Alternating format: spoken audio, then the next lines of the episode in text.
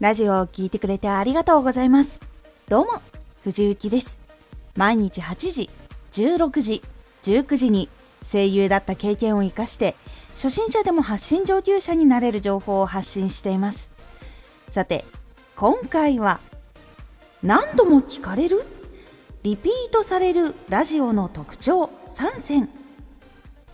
何度も聞かれるチャンネルのラジオにはリピートしやすい特徴があります。何度も聞かれる。リピートされるラジオの特徴3選この特徴を抑えられるようにするだけで視聴回数がじわじわ伸びていきます。ではリピートされるラジオの特徴3選とは？1話がシンプルで聞きやすい。わかりやすい。2必ず何か楽しい。3心に響く。まず1の話がシンプルで聞きやすい分かりやすいっていうのはラジオの内容がストレスなく聞けるようなラジオだったりします。そうするともう一回確認のために聞きやすかったり結構しやすいのでもう一回聞こうってなりやすいんです。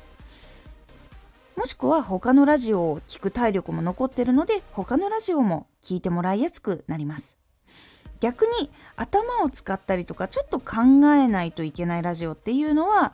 1回で聞き終われなかったりとか途中で聞く体力っていうのが尽きることが多いんです。私も以前ありました。結構ぎゅうぎゅうな情報だったりとか結構やっぱり自分で考えたり落とし込んだりしないといけないラジオだと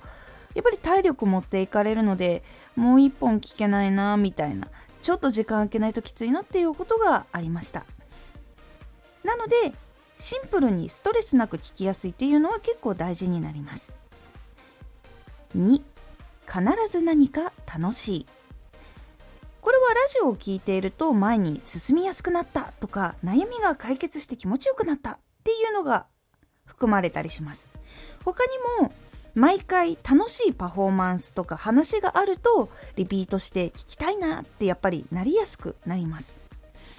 その中でも一度聞いて満足してしまうとなかなかリピートしにくくなるのでその一回聞いてその楽しいって感じたこととかをまた別の形でまた次も聞けるのかなとかいうふうに期待が持てるようなものに工夫したりとかいろんな工夫をすることでリピートされたりとかその後のラジオを聞いてもらいやすかったりとかその前のラジオを聞いてもらいやすくなります。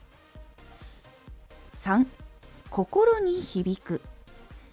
共感したりとか感動したりとかそうだなーって心に響くとまたそこからエネルギーをもらったりとかまたこの話聞きたいなってなったりするとやっぱリピートしたりとかあとは好きになって他のラジオも聞きたいなってなってくれることが多くなります。結構リピートされているラジオの特徴3つの中にこれがどれか入っているっていうことはやっぱり結構あります。このどれかが入っているだけでもやっぱりリピートしたいなっていうところにつながりやすいので是非この中から自分のラジオに合っているやつを一つまず試してみるところから始めてみてください。タイプによって結構違うので自分のラジオだったらこれかなっていうのをちょっと選んで入れてみるようにしてみてください。そうすると何度も聞かれるリピートしたいってなるラジオになっていきやすくなるのでぜひぜひちょっぴりやってみてください。今回のおすすめラジオ。元声優の朝の喉プチケア方法。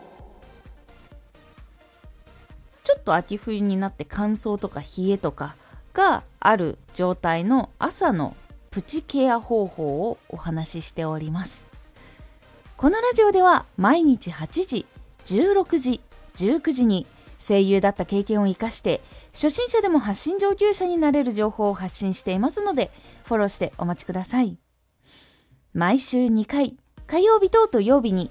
藤雪から本気で発信するあなたに送るマッチョなプレミアムラジオを公開しています。有益な内容をしっかり発信するあなただからこそ収益化してほしい。そして多くの人に聞き続けられてほしい。